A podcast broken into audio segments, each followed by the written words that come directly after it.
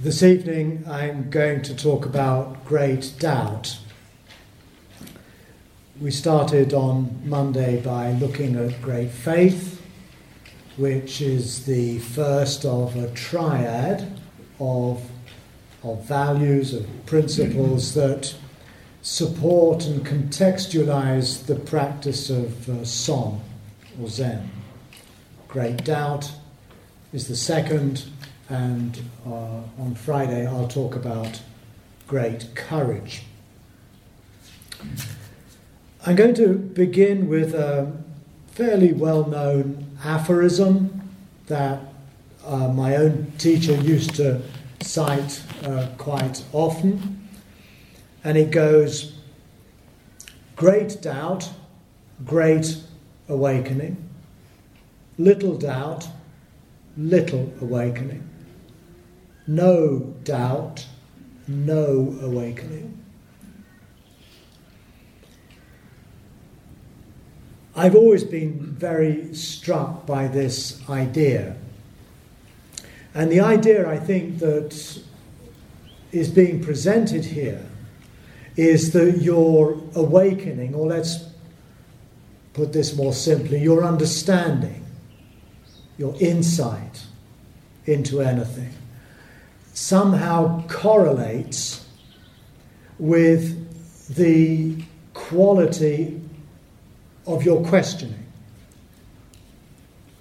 In other words, your, if your questioning resonates at a particular pitch, whatever insight you gain as a result will also resonate at that same pitch.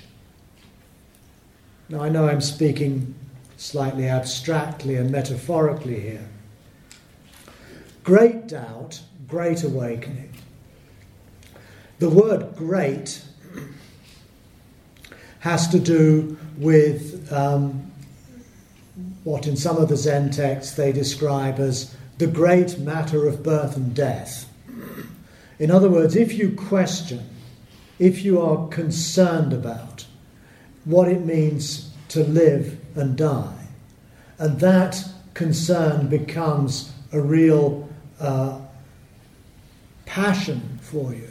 It becomes something you just can't leave aside. It becomes a matter of great urgency.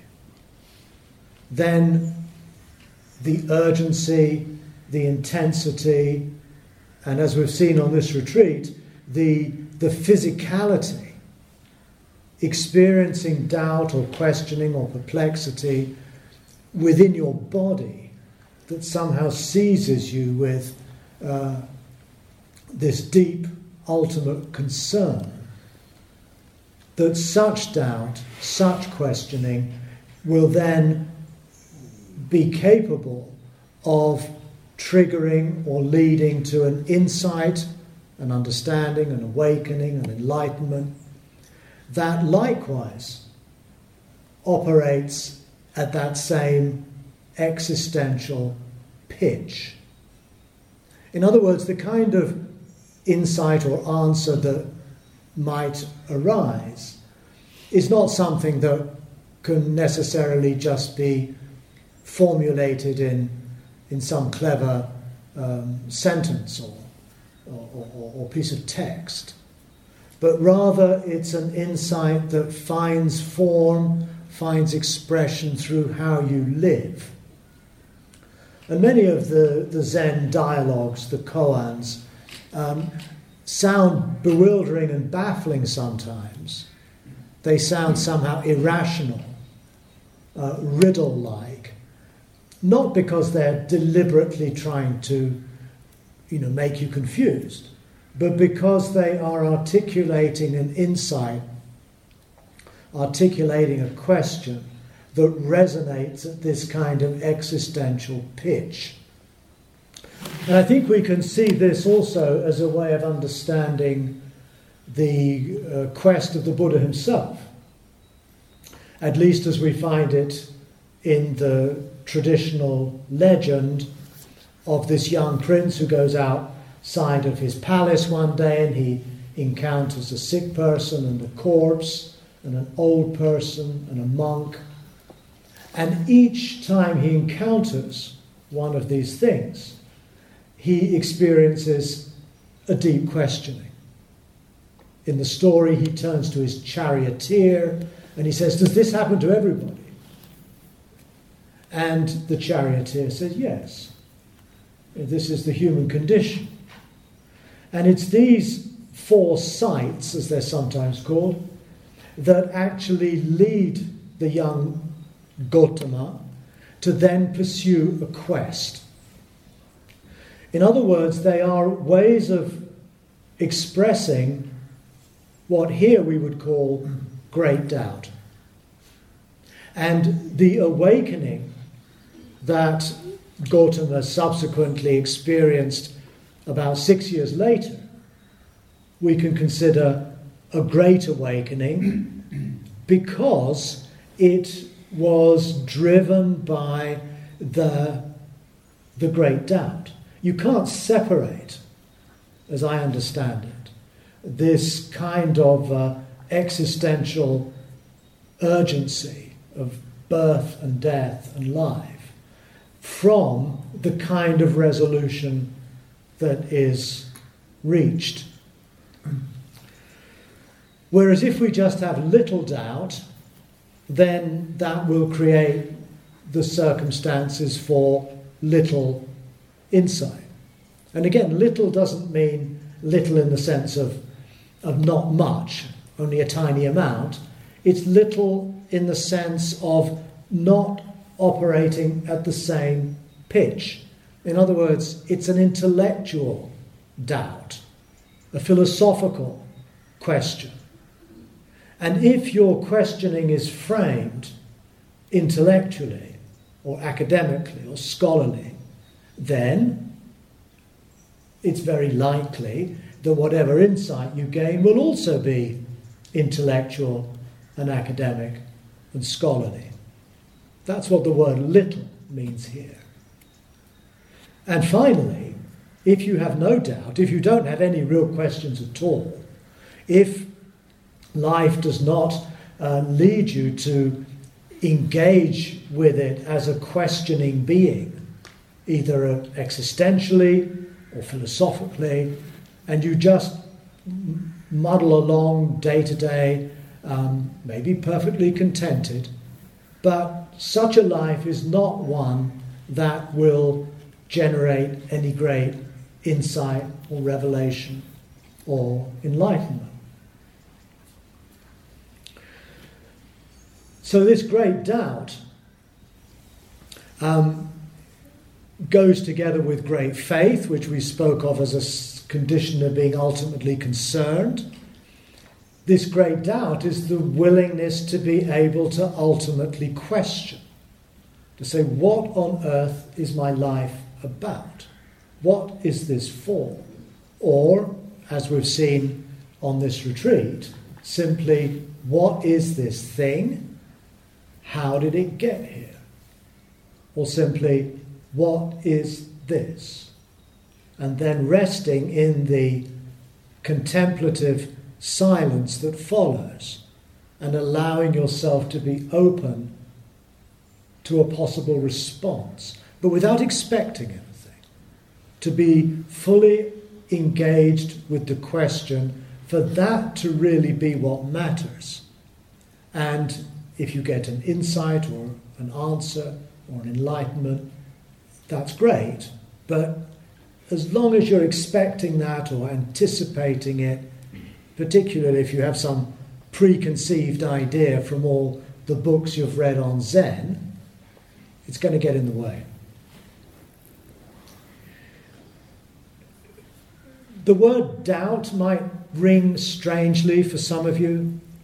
Um, doubt is an ambiguous word in English. It can sometimes simply mean vacillation. You know, should I do this or should I do that? A kind of basic uncertainty as to what you should do, what you should, how you should live. It's not that kind of doubt. That kind of doubt is actually an obstacle. It's one of the five hindrances in classical Buddhism. Um, the Tibetans have a good image for it. They say it's like trying to sew a piece of cloth with a two pointed needle. In other words, you just jam. You can't get anywhere. So we have to distinguish between doubt, which is basically a kind of paralysis or stasis, in which we just can't make up our minds. Should I ask this question or should I watch my breath? And you spend the whole time just bouncing back and forth. That is not really going to be very helpful. So the kind of doubt we're speaking of here is, is not at all like that. Um, it's using the word doubt in a very different sense. And to make things a bit clearer, it might be useful not to use the word doubt, but rather, as we've been using on this retreat, terms like perplexity, questioning, astonishment, and wonder. That, I think, for, for me at least, and maybe for you, somehow captures this kind of deep questioning. The other dimension of this questioning that is very important to bear in mind is that when you ask a question with real intensity and seriousness, you are tacitly acknowledging that you don't know something. So, questioning or doubt or perplexity goes hand in hand. It's inseparable from um, not knowing, confusion, bewilderment. So if um, you ask a question like, Where is Newton Abbot? that implies that you don't know where Newton Abbot is. If you did, the question would be meaningless. You wouldn't even ask it. So, in this practice, too, at some level, the not knowing, the acknowledgement of your own ignorance is crucial to being able to pose this question with utter sincerity. So when I say, What is this thing? How did it get here? In doing that, I open myself in a very maybe vulnerable and um, an, an, an unconditional way to the fact that I don't know what this is. I don't know who I am. I don't know how I got here. And as we continue in this practice, it's useful at times to replace the questioning, what is this, with its shadow, underbelly. I don't know. And as we rest with what is this, we can also rest in I don't know and allow ourselves to feel that in the same kind of visceral, embodied way. Now, these ideas certainly are rooted in the Chinese uh, Chan or Son tradition. And we can also, you know, go back more into Indian Buddhism, into the origins of Buddhism, as with the story of the Buddha's um, renunciation and so on. Uh, and we can see that, um, you know, th- this is a way of thinking that um, has clearly, you know, a continuity within Buddhism. But it's also a way of thinking that we find in our own tradition, in our Western philosophical tradition. And I'm going to give you some examples, um, not from Buddhist texts at all, but from um, the writings of Michel de Montaigne. Montaigne was a 16th century French nobleman, an essayist, a philosopher, a politician, who built himself a, a tower on his estate in the Dordogne and devoted many, many years of his life to uh, introspection, to um, uh, writing, to thinking, to studying, to reading. And he comes to a position that's very, very similar to this.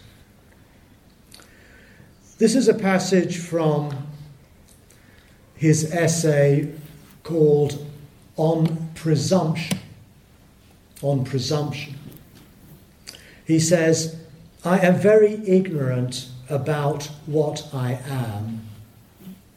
I marvel at the assurance and confidence people have of themselves.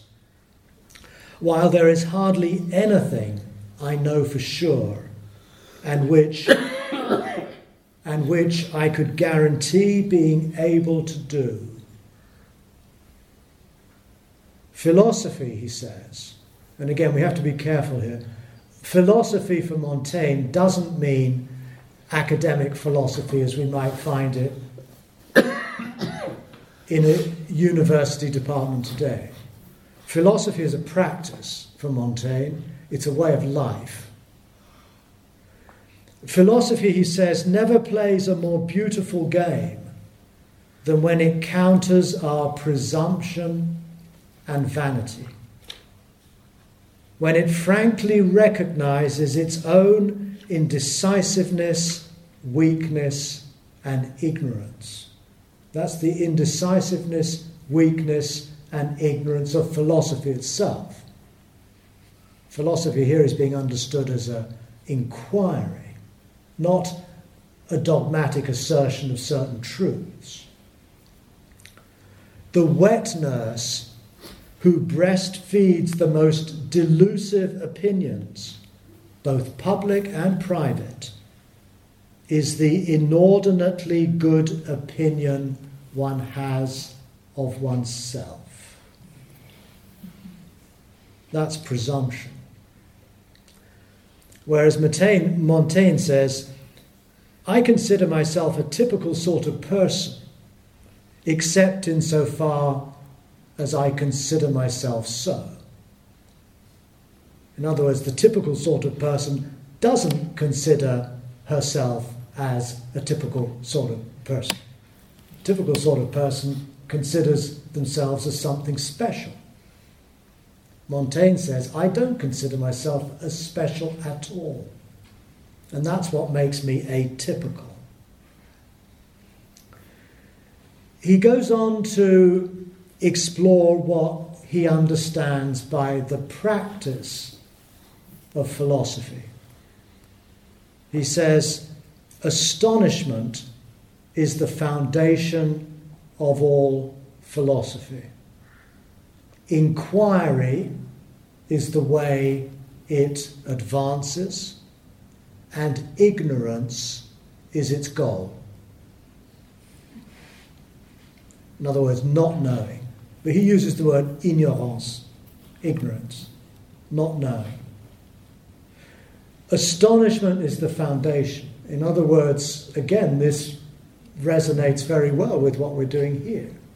To be astonished at the fact that we're here at all to allow our life to become a question for us. And that astonishment is a, is a bodily sense of finding oneself shocked and surprised. And that is what then triggers an inquiry, a questioning. That's the way we then develop our philosophy, is by taking this astonishment and probing it, enhancing it, refining it. In Zen, they talk about cult, you know, developing the mass of doubt, the sensation of doubt, the coagulation of doubt. And ignorance is its goal. Now, this might sound somewhat counterintuitive. Montaigne continues, he says, Yes, there is a kind of ignorance that is powerful and generous and no less honorable or courageous than knowledge. He considers such ignorance to be his master form. In other words, he seeks to live his life in a full acknowledgement, moment to moment, of the fact that he does not know who he is, he doesn't know what life is about. And that for him is where his philosophy is taking place. He's, on the other hand, puzzled by how most people, when they think of, of mysteries and puzzles and what they're amazed about and wonder, wonder about, tends to concern what he calls just miracles and strange events. And he also notes that such mir- miraculous and strange things always seem to hide themselves as soon as I appear. In other words, we hear all these stories about, you know, monks levitating or people reading other people's minds or whatever it might be, and yet weirdly they're always related one step removed from me. I've, I've noticed this too. I've heard many Buddhist monks and lamas and so on talk about all the quasi miraculous things that they've heard about. You'll almost always find that it's not them who saw these things, it's my teacher or my friend, or in this text it says, it's always deferred one point away from them.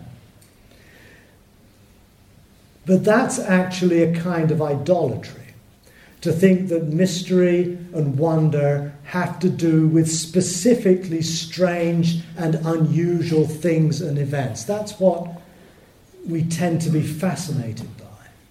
But in doing so, by making the mysterious and the strange and the wonderful um, particular moments in space and time that are considered to be miraculous or unusual, we miss the biggest mystery of all. This is how Montaigne expresses this. He says, I have seen nothing more weird or miraculous than myself. Over time, we may get used to strange things, but the more I probe myself and know myself, the more my oddity astonishes me, and the less I understand who I am. Now, this, I think, is probably a sentiment that we might share in doing this kind of meditation. And I've certainly found this over the years that the, the more that I probe myself and ask myself, you know, what is this that's going on? The more my oddity, my strangeness becomes apparent. And not necessarily when we're sitting on a cushion here. In fact, I tend to find that it's at odd moments in the day, sometimes when I've got nothing like this on my mind at all. And suddenly I find myself somehow just stopped in my tracks at the sheer weirdness of myself, of being here, of being conscious of other people, of whatever's going on. It's a moment of, a sort of a moment of shock. It may not last long, but it has a very strong impact, I find. These moments when our familiar, familiar uh, opinions and views and perceptions are suddenly thrown into question. Following this, Montaigne quotes Socrates, who he considers the wisest man that ever lived. And when Socrates was once asked what he knew, he replied, All I know is that I know nothing. So, Socrates is again a fairly good authority on most matters philosophical, and yet he acknowledges that he knows nothing. That he too dwells in this ignorance, this unknowing. And such unknowing is not a failure that we need to somehow correct by acquiring more information and knowledge and understanding and read all the right books and so on. This kind of ignorance, as Montaigne says, is powerful and generous and no less honourable or courageous than knowledge.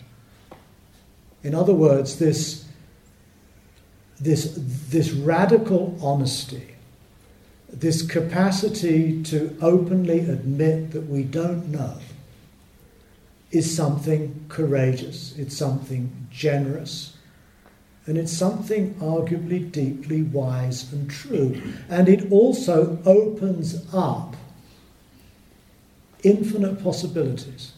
As soon as we're attached to an opinion or a view or a belief, we're actually limiting what we can potentially know because it's already decided in advance. You know, I know this and I believe that. That's a kind of closure that might give us a degree of security, perhaps, but it somehow undermines our capacity to be astonished. Montaigne, of course, acknowledges that strangeness is not just restricted to oneself. He says, just consider the fog through which we have to grope in order to comprehend the very things we hold in our hands. In other words, everyday objects, cup of tea. It's, it's, the, it's familiarity, he says, rather than knowledge that takes away their strangeness. In other words, if we'd never seen a cup of tea before ever, it would be the weirdest thing once we get used to it, and of course, this means used to pretty much everything that we are dealing with in our daily lives, these things are no longer strange. They're uninteresting. They're a bit boring. It's not that that um, uh, that our, our sense of being comfortable with them is the result of knowing deeply what they are. It's just that we've got used to them. It's become a habit. It's become normative. It doesn't surprise us anymore.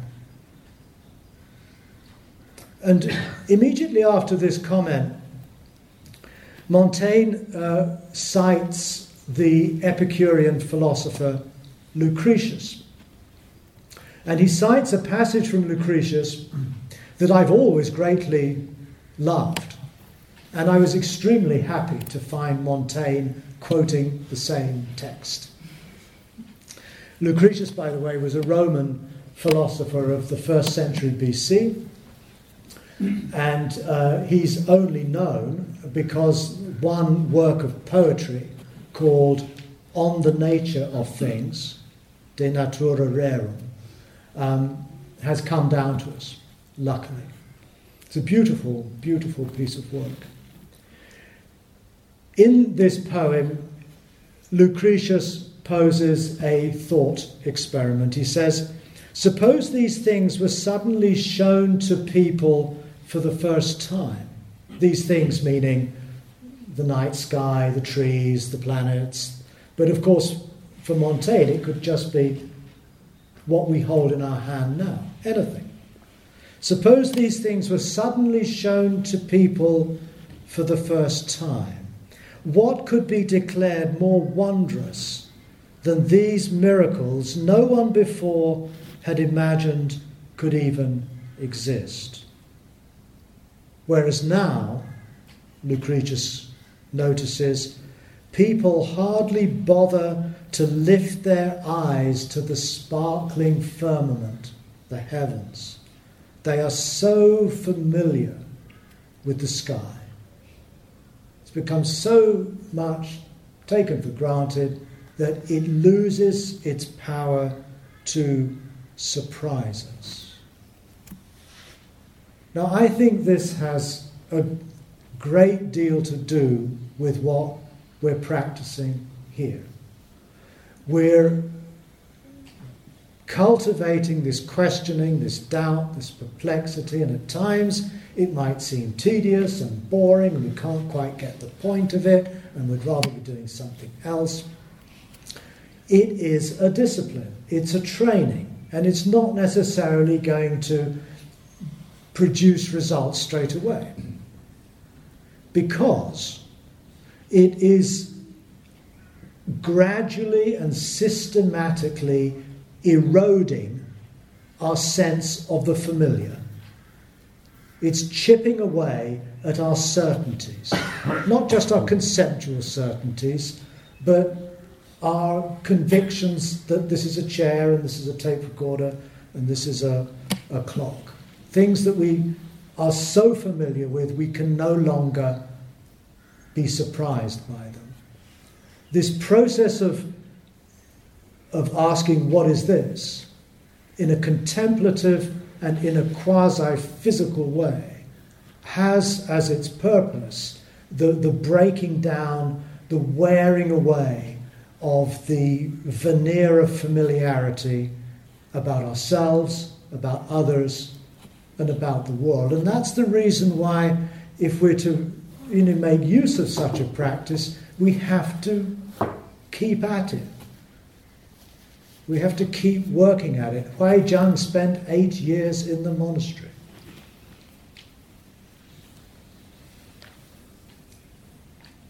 Now, when Montaigne uh, starts to um, consider uh, the roots of this kind of thinking, he goes back to the Greek philosophical school called skepticism. Now, again, the word skeptical in our everyday language today has come to mean something quite different to what it meant for the Greeks. If we say, oh, you're so skeptical, what a skeptic. Basically, someone who's not really prepared to take anything seriously. But the word skeptic comes from the Greek skepsis, which means to inquire, it means to analyze, it means to question. So the skeptic is a person who never stops questioning.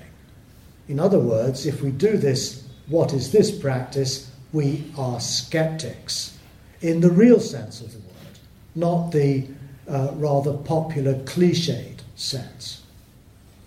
For a life to more and more become one of curiosity, inquiry, examination, puzzlement, rather than a continual reiteration of our views and opinions. That is the practice of Zen. It is also the practice of skepticism. And this kind of skepticism also, I feel, is very close to what the Buddha called samma ditthi, usually translated as right view.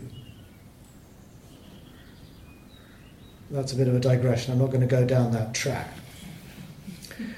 The founder of skepticism was a man called Pyrrho, who, was a, who accompanied Alexander to India and in the Greek records is recorded as having studied with Indian sages. So possibly he picked up some of these ideas there. But there's, adequate, but there's sufficient evidence that this way of thinking was already present in Greek thought, uh, particularly in, in the teachings of a man called Democritus.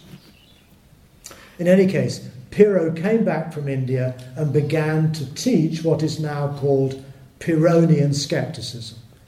And one of the few passages of text that has come down to us is, is, uh, is, is this one. Um, Pyrrho declared that things are equally indifferent, unmeasurable, and undecidable. Neither our sensations nor our opinions tell us truths or falsehoods. We should not put the slightest trust in them, but we should be without judgment, without preference, and unwavering, saying about each thing that it no more is than is not, or both is and is not, or neither is or is not. This is called the quadrilemma, the, sorry, the tetralemma, the, the four logical possibilities. Is, is not, both is and is not, neither is and is not, which we find in Buddhism, early Buddhism too, Nagarjuna. In other words, language, um, sense experience, a judgment, none of these are capable of grasping and apprehending the, uh, the, the, stuff of experience itself, life itself. Life itself cannot be reduced to these, uh, these categories. You can't say it is, you can't say it's not, you can't say it's both, you can't say it's neither. And once you've exhausted those options, you are left in a state of questioning, of puzzlement, of perplexity, of doubt, of great doubt. The text continues The result for those who adopt this attitude will first be speechlessness. In other words, the mind will stop, we won't be able to say anything, we'll be struck dumb. And then ataraxia, an untroubled mind. The aim of this philosophical practice is to lead us to ataraxia. Ataraxia is non troubledness, very similar to nirvana, the absence of greed and hatred and confusion. So, this kind of questioning is not just an intellectual exercise for the sake of just asking questions, it has a practical and therapeutic goal. If we ask these questions in the way that we're posing them on this retreat, for example, they can serve to bring our minds to a stop and leave us in a state of peace. And this is the kind of peace, the kind of um, uh, well being that Montaigne seeks to achieve. Montaigne maintains, and I'm quoting him here, no other invention of the human mind has as much validity and utility as Pyrrhonism, this ancient skeptical philosophy. No other invention of the human mind is as valid and useful as this. It's quite a strong statement. Because Pyrrhonism, he says, presents man naked, empty, and aware of his natural weakness. The professed aim of Pyrrhonists, says Montaigne, is to shake things up, to doubt, to inquire, to be certain of nothing, to vouch for nothing. Again, that sounds rather familiar, right? To doubt, to inquire, to be certain of nothing, to vouch for nothing. But he realizes that this is not terribly easy to grasp or understand. Whoever can imagine a perpetual confession of ignorance, an unbiased judgment in each and every situation, can conceive of what Pyrrhonian philosophy is a perpetual confession of ignorance. In other words, a constant acknowledgement of, I don't know what this is.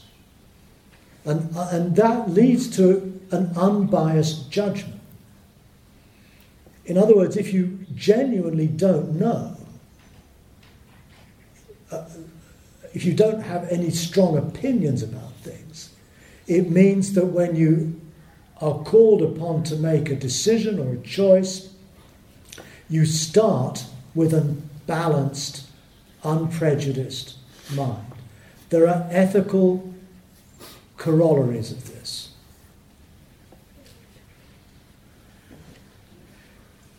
This is how Montaigne describes ataraxia, the untroubled mind.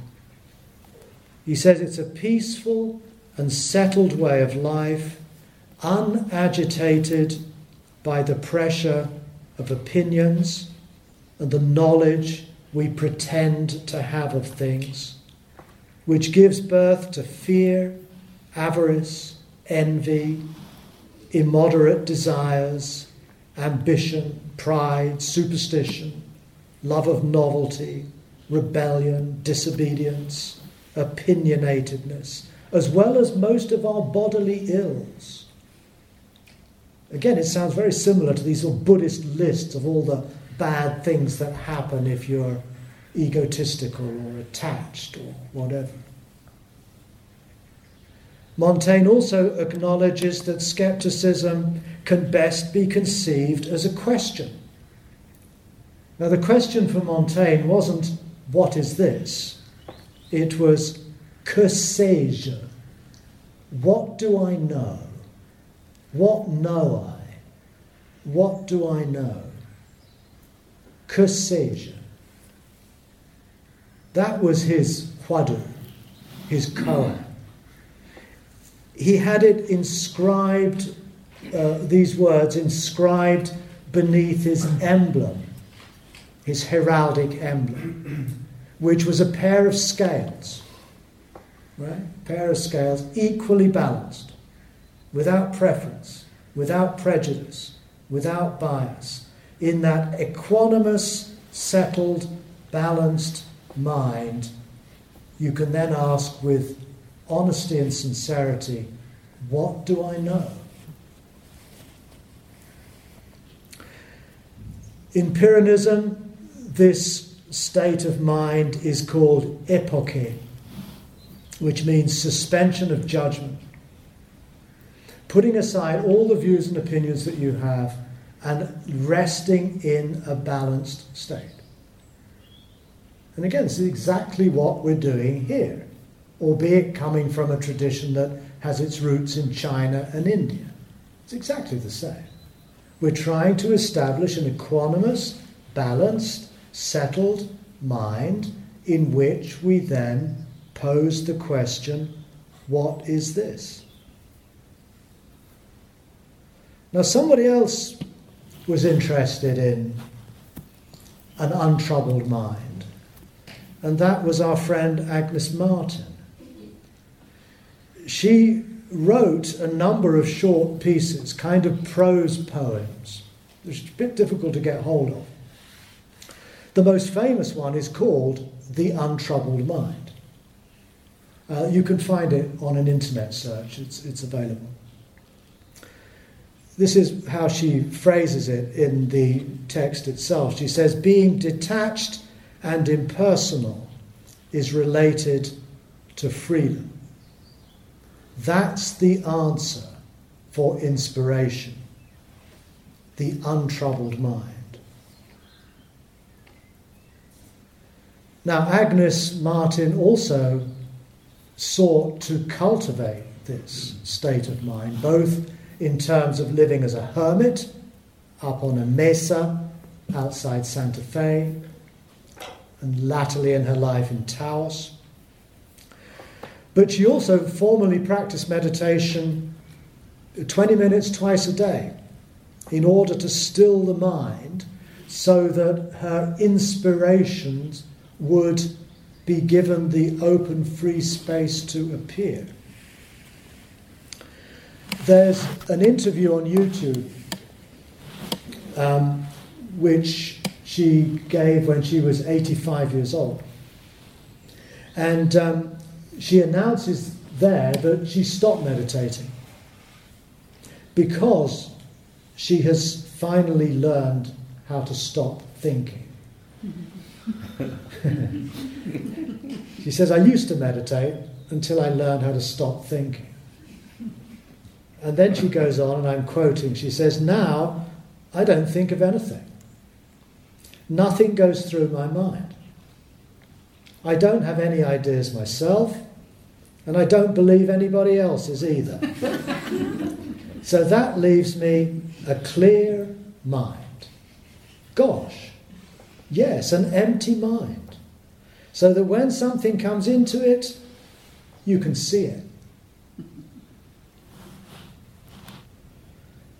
The final lines of uh, her essay, The Untroubled Mind, read We seem to be winning and losing, but in reality, there is no losing.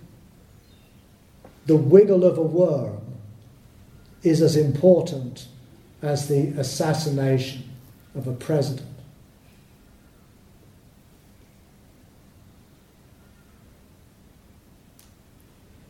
If we go back to Montaigne, and again, it's, it's interesting how these different figures from completely different contexts. Uh, we've been in China, we've been in India, we've been in, in New Mexico, we've been in 16th century France, and we find the same currents of ideas playing themselves out in remarkably similar language. For Montaigne, Pyrrhonism is not just about revealing the human being as naked, empty, and aware of his natural weakness. That's not enough for Montaigne. For him, ataraxia is the stepping stone to something else. And this is how he puts it stripped of human knowledge Man is all the more suited for the divine to dwell within him. Annihilating his intellect in order to make more room for faith, he is suited to receive mysterious powers from on high. And such a person is humble, obedient, trainable, and studious. He is freed from the vain and irreligious opinions of false sects, read Protestants. he is a blank sheet, ready for the finger of God to inscribe on him whatever it pleases. This is not the Montaigne you come across in most books on Montaigne. Montaigne was a deeply religious man. This is not just written to make the church happy. For him, this uh, letting go of opinions and views, this resting in ataraxia, opens you to the grace of God in his language. Now, here too, we find an interesting parallel in Zen, in Zen Buddhism. In Mahayana Buddhism, more generally as well. In other words, you'll find in some Zen texts um, there is just the idea of casting off opinions and views and certainties, emptying the mind, clearing the mind, and that's all that is said. There's another whole tradition in Zen in which the clearing away of all of this mental clutter opens you up to what they call the Buddha nature or the universal mind or something similar to that, which is really just another way of speaking about God. In other words, something that infinitely transcends us and yet has a power, a presence, that can be felt, that can be revealed once we learn to, to stop being preoccupied with me and mine and what I like and what I dislike and my views and opinions. The idea that you clear this away and then you open yourself up to the grace of God in Christianity, or you open yourself up to the presence of the Buddha nature or the unconditioned, or the Dhammadhatu, or Rigpa uh, in Buddhism. So you find both in Christianity, you find in Buddhism this same struggle, really. my own take on this is that holding on to ideas like God or Buddha nature is the mind's last ditched attempt to hold on to something rather than nothing. It's somehow consoling and comforting. At the same time, it's also very much the experience of people who do these practices that when they get to a point where the mind stops, it does feel as though they open themselves up for something more, something greater to become present.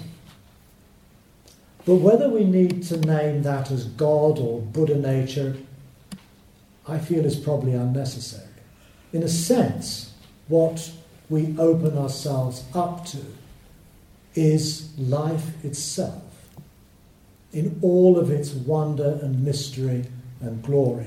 And in this point, I'm with Spinoza, who talks of Deus sive natura, God, that is to say, nature. I feel we can understand what these mystics and others are saying in an entirely naturalistic language today.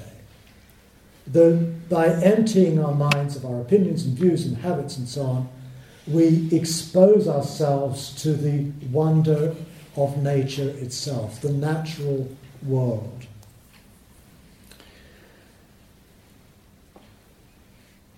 Similarly, we find this idea in Agnes Martin.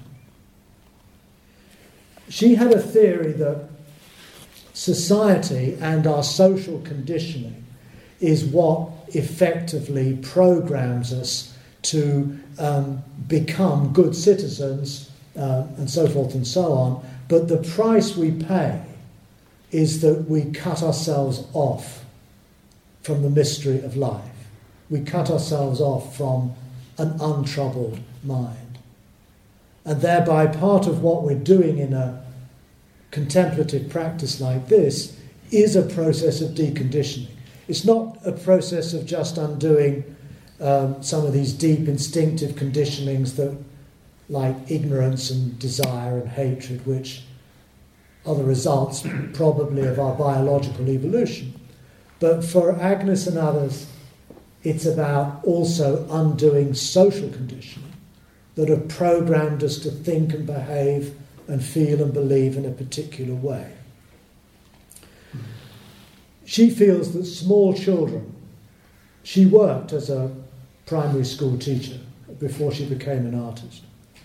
She felt that small children are the most susceptible to what she calls inspiration because their minds are untroubled by society. That society seeks to socialize them in school, preschool, playgrounds. Whereas for her, and I'm quoting here, the little child sitting alone, perhaps even neglected or forgotten, is the one open to inspiration and the development of sensibility. As we grow older, she says, moments of inspiration become rarer. The mind becomes cluttered with thoughts, ideas, calculations, and ambitions that obscure what she calls the sublime, absolute perfection of life that is present in each moment if only we were able to stop and see it, experience it.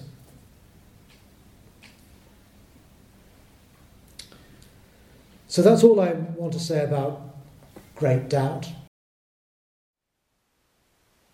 Thank you for listening. To learn how you can support the teachers and Dharma Seed, please visit dharmaseed.org slash donate.